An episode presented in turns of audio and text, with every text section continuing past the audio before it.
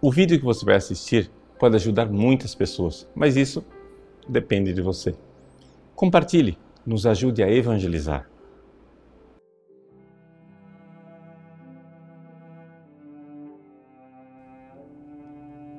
Em nome do Pai, do Filho e do Espírito Santo. Amém. Meus queridos irmãos e irmãs, o Evangelho de hoje é o Evangelho de Marta e Maria que acolhem Jesus na sua casa. Já conhecemos a Marta agitada e a Maria contemplativa. Gostaria de ler esse Evangelho com a ajuda de uma pequena exegeta, uma grande santa, Santa Teresinha do Menino Jesus. Santa Teresinha escreveu uma carta ao seu irmão espiritual, um seminarista naquela época, o padre Bellier, que era missionário na África. E o padre, na sua carta anterior, ele se lamentava dizendo que, infelizmente, ele tinha perdido muito tempo no caminho espiritual porque eh, ele se converteu já eh, tarde na visão dele, na verdade com 18 anos de idade. E Santa Teresinha o consola. E o consola fazendo aqui uma exegese desta página do Evangelho de São Lucas como é que Santa Teresinha interpreta esta página? Bom, em primeiro lugar, ela está seguindo uma tradição exegética que é espiritual e que hoje, se nós formos olhar com método histórico crítico, não teria muito fundamento. Ou seja, dentro da exegese tradicional, há uma tradição que identifica três mulheres diferentes.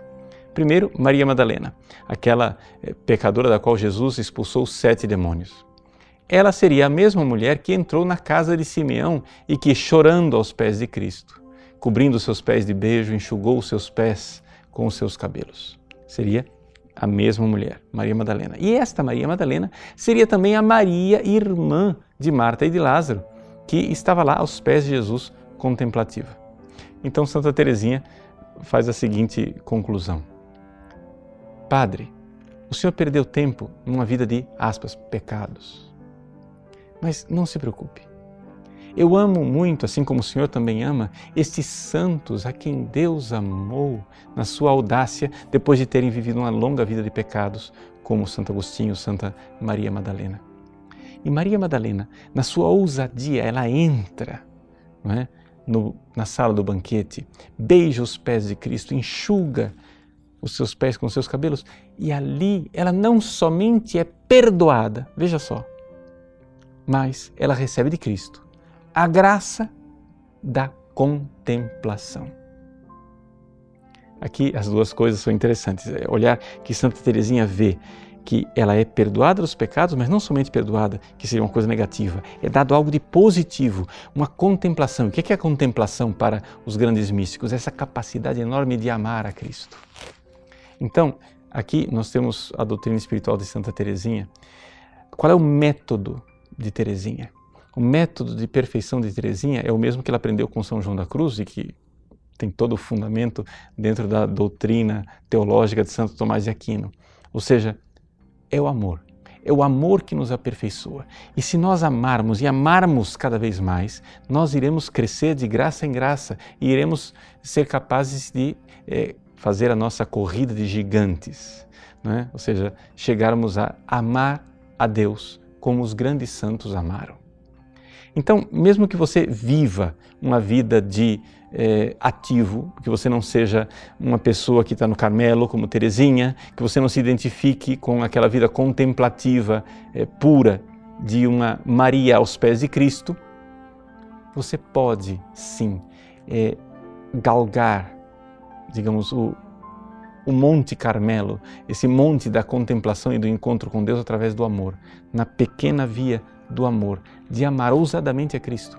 Se nós amarmos Jesus, se nós nos voltarmos mais para Ele e fizermos dele o nosso único necessário, Ele corresponderá ao nosso amor e nos dará a capacidade de amá-lo e de sermos contemplativos na ação. É interessante a gente notar isto, que o que santifica as pessoas é o amor. E, portanto, a nossa oração, quer ela seja mais extensa ou menos extensa, ela tem valor pelo amor. Ou seja, uma Ave Maria, nos recorda Santo Tomás de Aquino, dita com um grande amor, vale mais do que muitas outras orações feitas mecanicamente. E é assim então que, ousadamente amando Cristo e amando cada vez mais, peçamos a Ele que não somente perdoe os nossos pecados, mas como fez a Maria, ele nos dê o dom de amá-lo e amá-lo de uma forma tremenda, pela contemplação, ainda aqui na terra, esperando a graça de um dia poder fazê-lo com os anjos e a Virgem Maria no céu. Deus abençoe você e que Santa Teresinha interceda e dando, junto com Maria Madalena, a graça da contemplação. Em nome do Pai, do Filho e do Espírito Santo. Amém.